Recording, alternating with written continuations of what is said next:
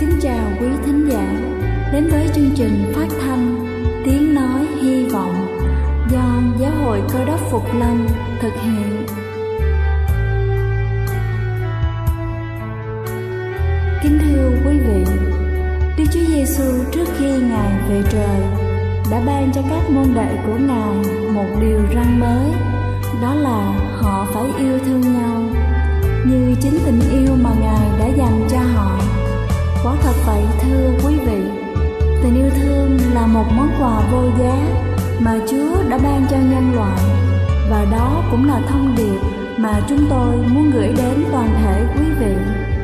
Nếu quý vị muốn tìm hiểu thêm về chương trình, về niềm tin hoặc muốn nghiên cứu về lời Chúa, xin quý vị gửi thư về chương trình phát thanh Tiếng Nói Hy Vọng, địa chỉ 224 Văn Đăng Lưu, phường 3, quận Phú Nhuận, thành phố Hồ Chí Minh hoặc gửi email cho chúng tôi theo địa chỉ tiếng nói hy vọng amos@gmail.com. Ngoài ra, quý vị cũng có thể liên lạc với bất kỳ hội thánh cơ đốc Phục Lâm tại địa phương gần nhất. Xin chân thành cảm ơn và kính mời quý vị lắng nghe chương trình hôm nay.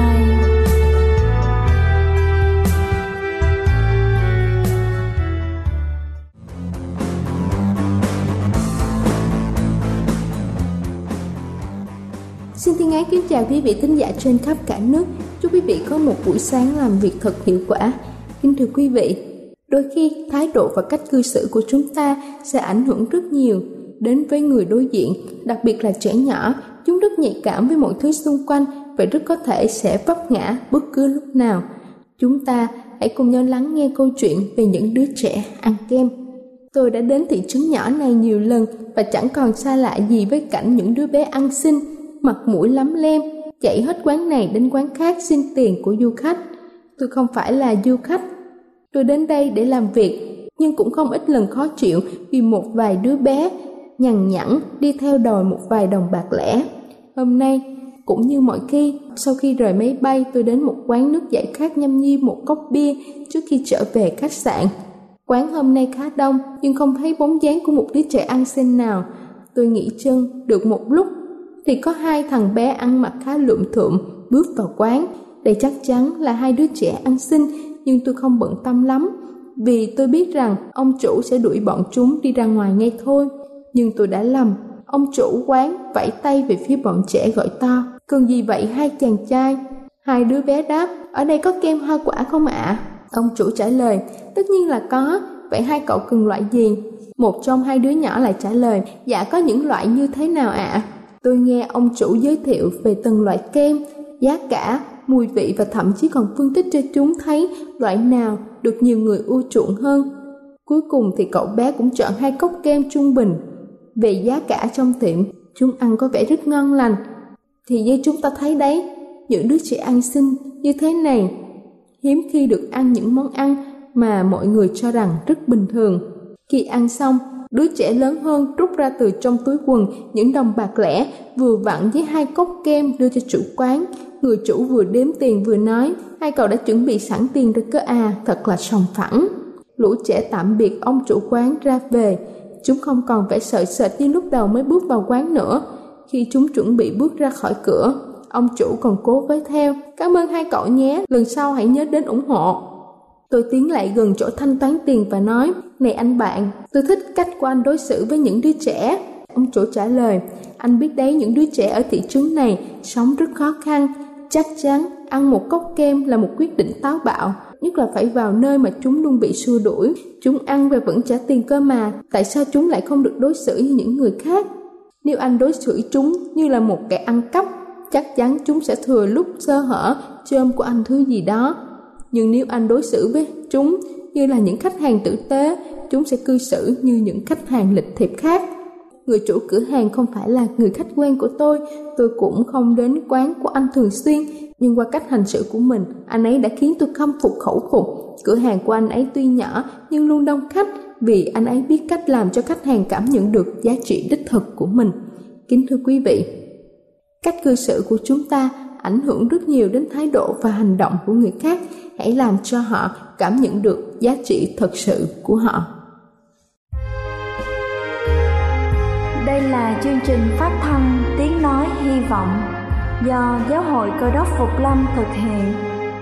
Nếu quý vị muốn tìm hiểu về chương trình hay muốn nghiên cứu thêm về lời chúa, xin quý vị gửi thư về chương trình phát thanh tiếng nói hy vọng địa chỉ 224 Phan Đăng Lưu, phường 3, quận Phú Nhuận, thành phố Hồ Chí Minh hoặc gửi email cho chúng tôi theo địa chỉ tiếng nói hy vọng amos@gmail.com.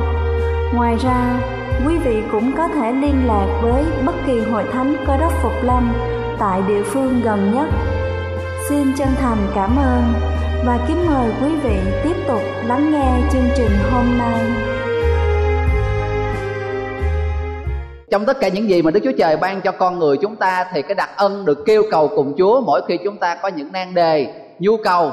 Đây chính là một trong những điều mà Chúa đã ban cho con người chúng ta những con cái tôi tớ của Ngài. Và chúng ta cũng tin đó chính là chúng ta tin nơi sức mạnh của sự hiệp nhất. Trong kinh thánh thì có những cái lời cầu nguyện và việc mà chúng ta nghiên cứu những cái lời cầu nguyện ở trong kinh thánh sẽ giúp cho chúng ta có thể có được một cái nhìn mới về cái cách mà chúng ta cầu nguyện cũng như chúng ta sẽ có hiệu quả hơn, thành công hơn trong sự cầu nguyện của mình. Đây là một cái phần mà tôi đã tóm tắt để cho chúng ta cùng nhau suy gẫm. Có khoảng 83 lời cầu nguyện trong kinh thánh cựu ước và 49 lời cầu nguyện trong kinh thánh tân ước. Trong kinh thánh tân ước thì trong số 49 lần này thì 28 cái lời cầu nguyện này nằm trong bốn sách phúc âm.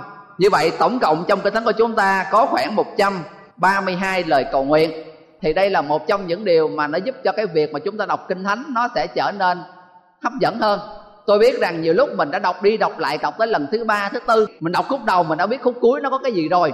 Nó sẽ không còn hấp dẫn với chúng ta nữa. Nhưng việc chúng ta tạo thêm cái động lực cho mình mình tìm kiếm những cái lời cầu nguyện ở trong kinh thánh, nó sẽ làm cho cái việc đọc kinh thánh của chúng ta sẽ trở nên hấp dẫn hơn do đó mà sau khi mình đã biết được những cái lời cầu nguyện đó thì trong đây chúng ta cần lưu ý những điểm sau đây khi học hỏi bất kỳ lời cầu nguyện nào cái mục tiêu của chúng ta là mình sẽ chọn một cái lời cầu nguyện trong số 132 cái lời cầu nguyện này và mình sẽ cùng nhau nghiên cứu để mình tìm coi ý muốn Đức Chúa Trời muốn dạy chúng ta điều gì qua cái bài cầu nguyện đó. Đây là một số điều mà chúng ta cần phải suy gẫm. Thứ nhất, nhân vật đang cầu nguyện chúng ta phải trả lời cái câu hỏi ở đây rằng có phải là một con cái của đức chúa trời hay không? Một trong những điều mà chúng ta có thể khám phá ra rất là ngạc nhiên. Đôi lúc mình tưởng rằng chỉ có những người thờ phượng chúa, con cái của chúa mới cầu nguyện thôi. Nhưng mà thật ra không phải như vậy. Trong số 132 lời cầu nguyện này, có nhiều lời cầu nguyện ở trong đó là của những người ngoại. Có những người chưa bao giờ tin chúa. Có những người họ chỉ mới nghe nói tới chúa thôi, họ đã tới với ngài. Do đó mà họ không hẳn là con cái của chúa và điều mà khiến cho chúng ta ngạc nhiên hơn là rất nhiều lần đức chúa trời đã thậm chí nhậm lời của những người mà không phải là tôi, tớ, con cái của ngài. Cho nên đây trong những điều mà chúng ta cần phải lưu ý ở đây. Câu hỏi đầu tiên mình phải trả lời là nhân vật cầu nguyện đó là con cái của đức chúa trời hay là không thì rất là dễ dàng. Mình đọc câu chuyện, mình biết liền là có hay không. Hoàn cảnh dẫn đến sự cầu nguyện. Tại sao cái người này lại cầu nguyện? Không phải tự nhiên cầu nguyện, mà là có một số hoàn cảnh. Thì ở trong đây họ nêu ra một số tình huống đôi lúc người ta nghĩ về sự nhân từ của đức chúa trời, thì trong cái lời cầu nguyện đó sẽ đầy dẫy những cái sự ngợi khen. Một cảm nhận mới về sự vinh hiển và oai nghi của đức chúa trời sẽ dẫn đến sự tôn thờ. Một ý thức về tội lỗi sẽ dẫn đến sự xưng tội. Một sự hiểu biết về những nhu cầu của người khác sẽ dẫn đến sự cầu thay. Một người nhận thức được nan đề thật sự của bản thân về sự soi dẫn, sự chữa trị, sức lực, sự can đảm, đồ ăn hàng ngày sẽ dẫn đến sự thỉnh cầu. Do đó mà nó có nhiều cái hoàn cảnh, có người cầu nguyện vì muốn cầu nguyện cho người khác, có người cầu nguyện vì thấy được cái nan đề, nhu cầu của mình, có người cầu nguyện để ăn năn, xin tội một cái tội lỗi nào đó mà mình được chúa thánh linh chỉ ra cho thấy rằng mình cần phải cầu nguyện. Có người đơn giản trong cái lời cầu nguyện không xin xỏ gì hết, chỉ muốn ca ngợi đức chúa trời, tôn vinh ngài khi nghĩ về tất cả những cái sự oai nghi rực rỡ, vinh hiển của đức chúa trời chúng ta tiếp theo là nghiên cứu về những khía cạnh về mặt tự nhiên của sự cầu nguyện. Thời điểm cầu nguyện được dâng lên, ban ngày hay đêm, nơi chốn của lời cầu nguyện được thốt ra. Giữa nơi công cộng hay chốn riêng tư, ngoài trời hay trong nhà thờ, nhà hội, đền thờ, tư thế của thân thể trong khi cầu nguyện, tay như thế nào, có quỳ gối hay không, mắt nhắm hay mở những cái điều này nó làm cho chúng ta mình sẽ nắm kỹ hơn. Tôi đảm bảo rằng sau khi chúng ta đã trả lời tất cả những cái câu hỏi này, lần tới khi nhắc tới cái lời cầu nguyện mà mình đã nghiên cứu, mình có thể thuộc lòng trong lòng bàn tay. Bởi vì mọi chi tiết mình đã chú ý. Thường mình ít khi nào chú ý những cái chi tiết này lắm. Thường thì mình chỉ có cái nội dung chính là cái gì là thế thôi. Nhưng mà ở trong đây thì cái mục tiêu của cái này là họ muốn rằng mình sẽ, vì đây là mình nghiên cứu mình đọc qua một cái lời cầu nguyện thôi. Nhưng mà vì của mình là mình nghiên cứu, cho nên mình sẽ xem xét, mình sẽ kỹ hơn. Và một trong những điều đặc biệt là nó sẽ, chính những cái điều về mặt tự nhiên này, nó cũng dạy dỗ chúng ta rất nhiều điều. Cứ thấy nghi rằng Đức Chúa Giêsu bị bao nhiêu sự cám dỗ như chúng ta, nhưng mà sợ dĩ Ngài vượt qua được tất cả những sự cám dỗ đó. Bà White đã viết rằng bí quyết bởi vì giữa Ngài với Đức Chúa Cha luôn luôn có một cái mối quan hệ mật thiết và cụ thể chính là thông qua những cái sự cầu nguyện. Và nếu chúng ta để ý về khía cạnh tự nhiên ở đây, Ngài đã cầu nguyện vào những cái thời điểm mà nó gọi là hết sức đặc biệt, những cái lúc sáng sớm để mà khởi đầu một ngày mới. Và khi kết thúc một ngày, Ngài lại tiếp tục cầu nguyện với lại Đức Chúa Cha. Những từ ngữ rõ ràng cho biết đó là hành động cầu nguyện. Tại vì không phải lúc nào cũng cụ thể nhưng mà qua những cái từ ngữ này mình biết rằng à đây chính là cái lời cầu nguyện chứ không phải đây là một cái sự trò chuyện đấng mà lời cầu nguyện được dâng lên, đấng nào trong ba ngôi đức chúa trời. Có những cái lời cầu nguyện được chung chung, xin chúa và dùng chữ đức chúa trời là nói chung. Nhưng mà đặc biệt là trong phần tân ước đó, có những cái lời cầu nguyện mà dành cho đức chúa cha. Thì ví dụ như đức chúa giêsu cầu nguyện, thì đương nhiên cái đối tượng mà ngài cầu nguyện là đức chúa cha có những cái trường hợp là cái đấng mà được cầu nguyện ở trong đền đức thánh linh, khi mà chúng ta xin sự khôn ngoan, sự thông sáng, trong sách gia cơ nói nếu người nào trong vòng anh em chúng ta thiếu sự khôn ngoan, sự thông sáng, hãy cầu xin đi. Chúa thánh linh sẽ sẵn sàng ban cho chúng ta. Do đó mà có những đấng, mỗi đấng ở trong ba ngôi đức chúa trời giữ cái vai trò riêng biệt và có những cái lời cầu nguyện đã cụ thể ở mỗi đấng trong ba ngôi Đức Chúa Trời. Chủ đề của lời cầu nguyện là một điều mà chúng ta phải khám phá ra mối tương quan giữa lời cầu nguyện với những lời hứa của Đức Chúa Trời. Có một số trường hợp thì khi mà nêu ra cái lời cầu nguyện này, tác giả đã nhắc lại những cái lời hứa của Chúa. Một trong những cái phần trọng tâm của cái lời cầu nguyện, đó chính là sự đáp lời. Đây chính là điều mà chúng ta thường hay tìm kiếm.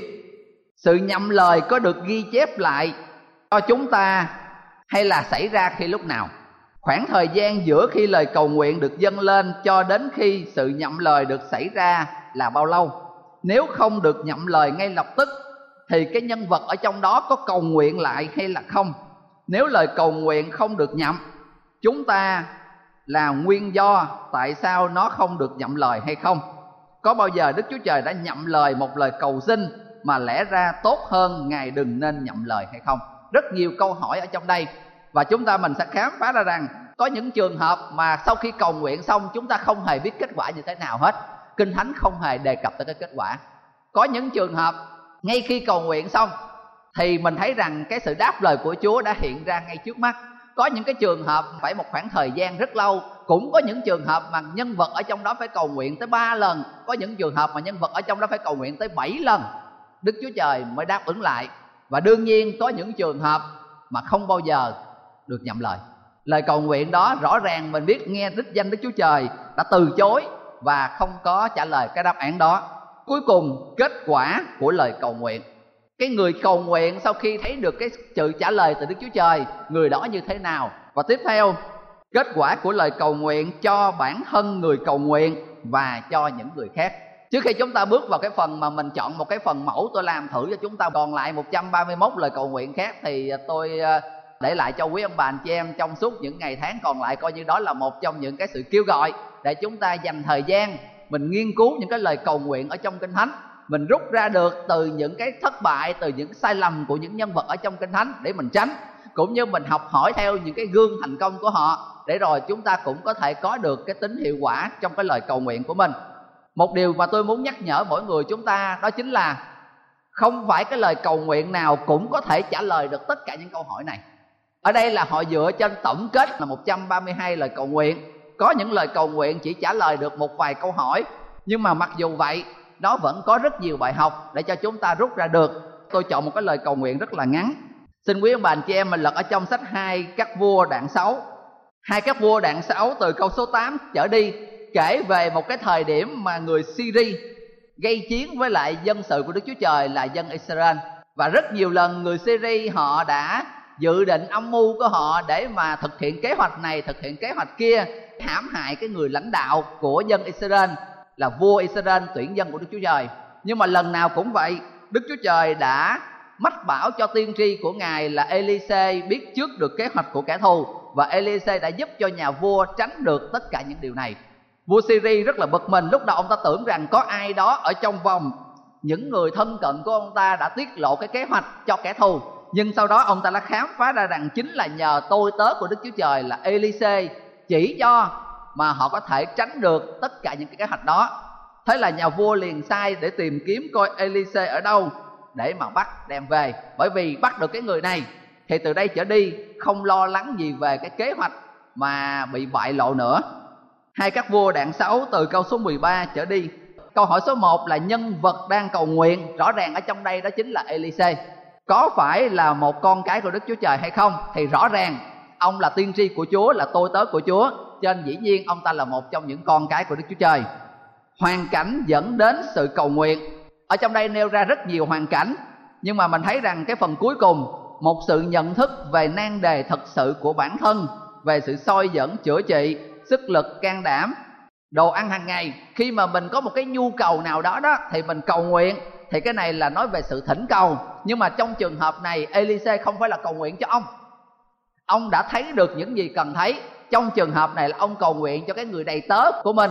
Do đó mà mình thấy mình đi ngược lên phía trên, một sự hiểu biết về những nhu cầu của người khác sẽ dẫn đến sự cầu thay. Do đó mà trong trường hợp này rõ ràng là Elise đã cầu thay. Cầu thay có nghĩa là cầu nguyện, thay mặt, cầu nguyện dùm cầu nguyện cho người khác, cái nan đề của người khác. Do đó cái nan đề trong đây chính là nan đề của cái người đầy tớ. Hai các vua đoạn 6 câu số 17 tôi xin đọc lại đoạn Elise cầu nguyện mà rằng, Đức Giê-hô-va ôi xin mở mắt kẻ tôi tớ tôi. Trong trường hợp này là Elise cầu nguyện cho cái người tôi tớ. Elise đã thấy những gì Chúa cho thấy. Chỉ có người đầy tớ không nhìn thấy. Đó là lý do tại sao mà ông ta rất lo lắng, sợ hãi khi mà thấy quân thù bao vây như vậy. Những khía cạnh về mặt tự nhiên của sự cầu nguyện. Cái đầu tiên mình nghiên cứu về thời điểm của sự cầu nguyện. Họ đã cầu nguyện khi nào? Trong câu 15 mình thấy, tôi tớ của người Đức Chúa Trời trỗi dậy sáng sớm đi ra. Cho nên cái thời điểm rất là sớm. Và ngay khi thấy cái trường hợp bị bao vây như vậy đệ tới đã vội vàng chạy vào gặp Elise và họ chỉ trao đổi có một vài câu và Elise đã cầu nguyện ngay lúc đó. Cho nên một cái thời điểm là diễn ra vào lúc sáng sớm. Nơi mà chỉ có hai người, trong trường hợp này là có Elise và có người đầy tớ. Những từ ngữ rõ ràng nào cho biết đó là cái hành động cầu nguyện? Mình thấy rằng ngay trong câu 17 đoạn Elise cầu nguyện hai chữ cầu nguyện được dùng ở trong đây. Như tôi đã nói, đây là một trong những trường hợp rất là cụ thể. Mình biết rõ ràng nhờ là có hai chữ cầu nguyện ở trong đây. Có những cái trường hợp khác thì à, hai cái chữ này không có được đề cập tới. Do đó mà mình à, phải sử dụng những cái từ ngữ đặc biệt đó để mà mình biết đó chính là cái sự cầu nguyện. Đấng mà lời cầu nguyện được dâng lên ở trong đây ghi, Đức Giê-hô-va ôi, đây là một trong những danh xưng của Đức Chúa Trời. Kinh Thánh của chúng ta chuyển ngữ ra từ tiếng Hebrew và tiếng Hy Lạp trong bản gốc tiếng Hebrew và tiếng Hy Lạp Đức Chúa Trời có hàng chục danh xưng khác nhau ở trong Cựu ước và Tân ước và Đức Giê-hô-va là một trong những danh xưng của Ngài miêu tả nói về ý nghĩa ở trong đây khi dùng chữ Đức Giê-hô-va là chúng ta nhấn mạnh về cái vai trò Ngài là đấng chủ tể, Ngài là đấng sáng tạo. Do đó ở trong đây dùng cái từ chung chung cho cả ba đấng, chữ Đức Giê-hô-va hay là chữ Đức Chúa Trời dùng chung với nhau. Chủ đề của lời cầu nguyện đó chính là cầu nguyện xin Đức Chúa Trời cho đôi mắt tâm linh nhìn thấy được những điều mà con mắt tự nhiên của con người chúng ta không thể nào nhìn thấy. Sự nhậm lời có được ghi chép lại cho chúng ta đã xảy ra những sự kiện sau đó. Rõ ràng ở trong đây mình thấy chúng ta đọc tiếp ở trong đó. Ngay sau cái lời cầu nguyện của Elise, đoạn Elise cầu nguyện mà rằng, Đức Giê-hô-va ôi, xin mở mắt kẻ tôi tớ tôi để nó thấy được. Ngay sau khi mà Elise vừa dứt lời, Đức Giê-hô-va mở mắt người ra thì người thấy núi đầy những ngựa và xe bằng lửa ở xung quanh Elise. Do đó mình thấy rằng ngay khi mà Elise vừa dứt lời, Đức Chúa Trời đã hành động và cái người tôi tớ được mở mắt.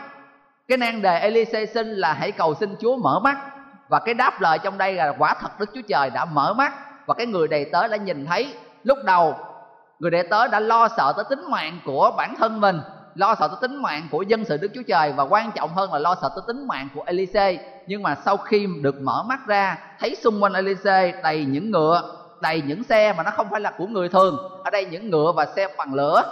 Người đầy tớ đã hiểu ra được lý do tại sao mà Elise có thể bình thản khi mà xung quanh là kẻ thù bao quanh mình như vậy. Kết quả của lời cầu nguyện cho bản thân người cầu nguyện cho những người khác đây là cái phần mà tôi muốn chúng ta mình dành một ít thời gian ở đây trước tiên thì cái nhân vật chính ở trong câu chuyện là Elise đương nhiên đây là một trong những cái điều mà đặc biệt ở trong cuộc đời của Elise chỉ mới một vài đoạn trước đó thì Elise đã chia tay với lại cái người thầy của mình khi mà Eli được Chúa cất lên trời. Eli đã giao lại toàn bộ công việc, sứ mạng, chức vụ lại cho Elise và giờ phút này từ một cái người học việc Elise đã trở thành một cái người thầy để mà dẫn dắt những người khác. Sứ mạng, công việc của ông vẫn là phải cải tổ dân sự của Đức Chúa Trời cho họ có sự phục hưng để quay trở lại thờ phượng Đức Chúa Trời chân thật. Do đó mà việc mà khi mà thốt lên một cái lời cầu nguyện và được Đức Chúa Trời nhậm lời, tôi tin chắc rằng nó sẽ làm cho Elise được thêm sức mạnh, đức tin của ông ta sẽ trở nên mạnh mẽ hơn. Biết được rằng Đức Chúa Trời lắng nghe, biết được rằng những gì mình cầu xin thuận theo ý của Đức Chúa Trời. Cái đối tượng thứ hai trong đây đó chính là về người đầy tớ. Đương nhiên cái lời cầu nguyện này tôi tin chắc rằng đã ảnh hưởng rất mạnh mẽ tới cái người đầy tớ có thể là ông ta đã nghe đồn Elise là một trong những cái người thầy là học trò ruột của Eli. Có thể là cái người đệ tớ này đã nghe nói về cái sự kiện mà Eli đã được cất lên trời bằng xe ngựa lửa. Nhưng mà có một lúc nào đó trong tấm lòng của ông không thật sự.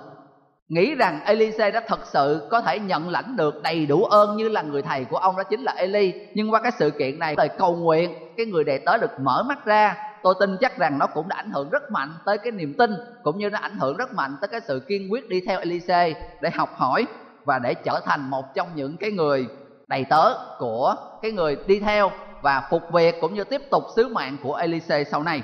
Thật ra thì cái mức độ ảnh hưởng nó không phải chỉ có ở đó, nó không phải là chỉ dành cho Elise và cho các người đầy tớ ở đây.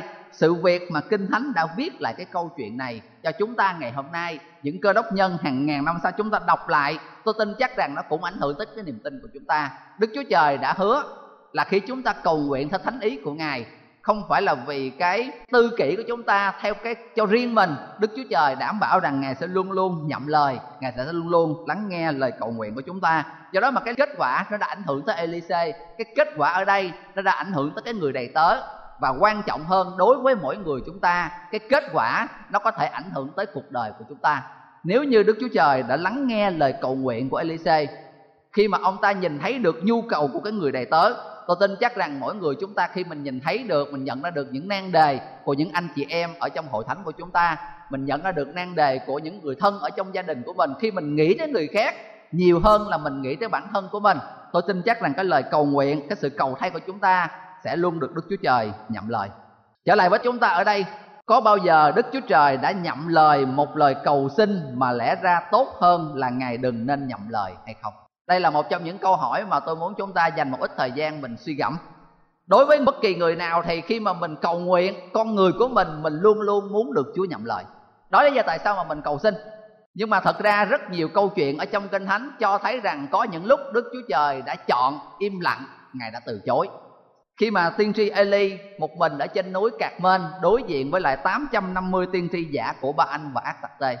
Và chỉ một mình ông như vậy đại diện cho Đức Chúa Trời, đại diện cho lẽ thật Eli đã can đảm chống chọi lại với lại sự thờ hình tượng và những cái sự xấu xa.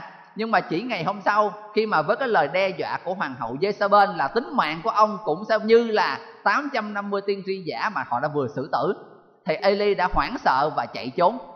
Và trong cái sự buồn bực trong cái sự gọi là nản lòng như vậy, Eli đã cầu nguyện xin Chúa cho ông ta được chết. Và nếu chúng ta đọc, mình thấy rằng Đức Chúa Trời đã từ chối cái lời cầu nguyện đó. Và sau này khi mà mình nhìn lại, mình lật tiếp những trang kinh thánh khác nhau, mình thấy rằng việc mà đức chúa trời từ chối eli quả thật là tốt. Ngay cái thời điểm đó tôi không nghĩ rằng eli nghĩ nó là tốt, bởi vì ba lần ông ta đã cầu xin điều đó. Tôi nghĩ rằng ông ta ở trong cái sự tuyệt vọng, thậm chí bây giờ muốn xin chết thôi mà còn thậm chí chúa còn không cho, chúa còn từ chối cái điều đó nhưng rồi chúng ta thấy rằng sở dĩ đức chúa trời chưa cho eli chết bởi vì thứ nhất là ông ta chưa có người tiếp nối sự việc của mình. Nếu như eli chưa tìm được elise mà đã ra đi, thì cái chức vụ, cái công việc, cái sứ mạng đó sẽ tiếp tục lại cho ai? Còn rất nhiều việc khác mà Eli cần phải làm. Eli còn phải tới gặp Ahab để chỉ ra cái tội của Ahab, để cho thấy rằng là cái người lãnh đạo của dân sự, ông ta không có thể nào chìm đắm ở trong tội lỗi như vậy và quan trọng hơn hết sợ gì Đức Chúa Trời từ chối Eli bởi vì Ngài có một cái gì đó còn tốt đẹp hơn dành cho Eli. Eli chỉ muốn được nghỉ ngơi, Eli chỉ muốn được chết nhưng thật ra trong kế hoạch của Chúa Eli sẽ là cái người đại diện cho tất cả những người được lên thiên đàng mà không hề trải qua sự chết. Đôi lúc Đức Chúa Trời sẽ từ chối những cái lời cầu nguyện của chúng ta nếu như Chúa có cái kế hoạch khác tốt hơn cao đẹp hơn cho cuộc đời của chúng ta. Do đó mà khi những lúc mà chúng ta cầu nguyện mà chúng ta không được đức chúa trời nhậm lời hay là chưa nhậm lời, tôi nghĩ chúng ta nên xem lại câu chuyện của eli để chúng ta rút ra được bài học cho bản thân mình. Nhưng mà cái câu hỏi nêu ra ở đây là có những trường hợp nào mà chúa nhậm lời mà lẽ ra tốt hơn là đừng nên nhậm lời? Tôi nhớ lại câu chuyện ở vua Ezechia một trong những vị vua tốt của người Israel. Ông ta đã làm rất là nhiều điều tốt cho dân sự của đức chúa trời. Phục hưng dẹp bỏ đi những thần tượng, dẹp bỏ đi những nơi cao. Và trong cái quá trình mà đang miệt mài thực hiện các công tác phục hưng như vậy, thì ông ta mắc một cái trọng bệnh rất là nặng. Chúa đã sai tiên tri Esai tới để báo cho Ezechia biết được rằng hãy sắp xếp tất cả mọi thứ, bởi vì chúa sẽ cho ông nghỉ ngơi. Và khi nghe được cái điều này, Ezechia đã quay mặt vào trong tường. Ông ta đã khóc lóc, ông ta đã kể lại cho chúa nghe về tất cả những cái gì mà mình đã từng làm và trong cái hoàn cảnh như vậy, đương nhiên cái ngụ ý của Elise là ông ta cầu xin Chúa hãy cho ông ta thêm thời gian, thêm cơ hội để ông ta được ở trên cuộc đời này. Và Đức Chúa Trời, trong sự yêu thương của Ngài Ngài đã đồng ý cái lời cầu nguyện đó. Ngài đã cho Ezechia thêm 15 năm nữa trong cuộc đời của ông. Nhưng chúng ta biết rằng chính vì đã không tận dụng cái cơ hội của mình Ezechia đã làm những điều thiệt hại hơn cho dân sự của Chúa, cho đất nước Israel. Lẽ ra tốt hơn hết là ông ta nên chấp nhận ngay kế hoạch ban đầu của Đức Chúa Trời. Cho nên sẽ có những trường hợp như vậy, khi chúng ta ngồi mình phân tích những cái câu hỏi này, nó sẽ giúp cho chúng ta hiểu rõ hơn về từng hoàn cảnh của cái sự cầu nguyện. Tôi ước ao và hy vọng rằng khi chúng ta dành thời gian còn lại trong những năm, những ngày tháng của năm, nếu mục tiêu của chúng ta là mỗi tuần, nếu quý ông bà anh chị em dành một lời cầu nguyện thôi, mình nghiên cứu, thì hai năm sau mình sẽ đi hoàn tất toàn bộ cái này. Còn nếu chúng ta muốn kết thúc tất cả những cái lời cầu nguyện, nghiên cứu tất cả những cái lời cầu nguyện ở trong kinh thánh thì cái tốc độ của chúng ta là mỗi tuần lễ chúng ta phải từ 2 tới 3 cái lời cầu nguyện. Và nếu chúng ta cứ nghiên cứu, có những cái lời cầu nguyện rất dài, có những cái lời cầu nguyện mà chỉ cần 15 20 phút chúng ta phân tích, mình có thể thực hiện hết được. Do đó mà tôi mong mỏi rằng chúng ta sẽ dành thời gian để mà mình nghiên cứu. Khi mà mình xem những cái gì người khác làm, cũng cùng với là cái hoàn cảnh của mình mình sẽ rút ra được rất là nhiều bài học cho đời sống tâm linh của chúng ta, cũng như những kinh nghiệm để cho cái bước đường chúng ta đi theo Chúa, nó sẽ trở nên mạnh mẽ hơn và quan trọng hơn chúng ta thấy được cái tính hiệu quả của cái đời sống cầu nguyện của chúng ta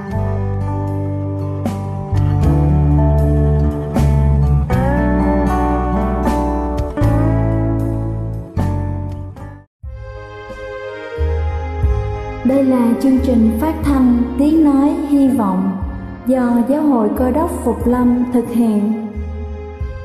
Nếu quý vị muốn tìm hiểu về chương trình hay muốn nghiên cứu thêm về lời Chúa, xin mời quý vị gửi thư về chương trình phát thanh Tiếng Nói Hy Vọng, địa chỉ 224 Phan Đăng Lưu, phường 3, quận Phú Nhuận, thành phố Hồ Chí Minh hoặc gửi email cho chúng tôi theo địa chỉ tiếng nói hy vọng amoc.gmail.com Ngoài ra, quý vị cũng có thể liên lạc với bất kỳ hội thánh cơ đốc phục lâm tại địa phương gần nhất.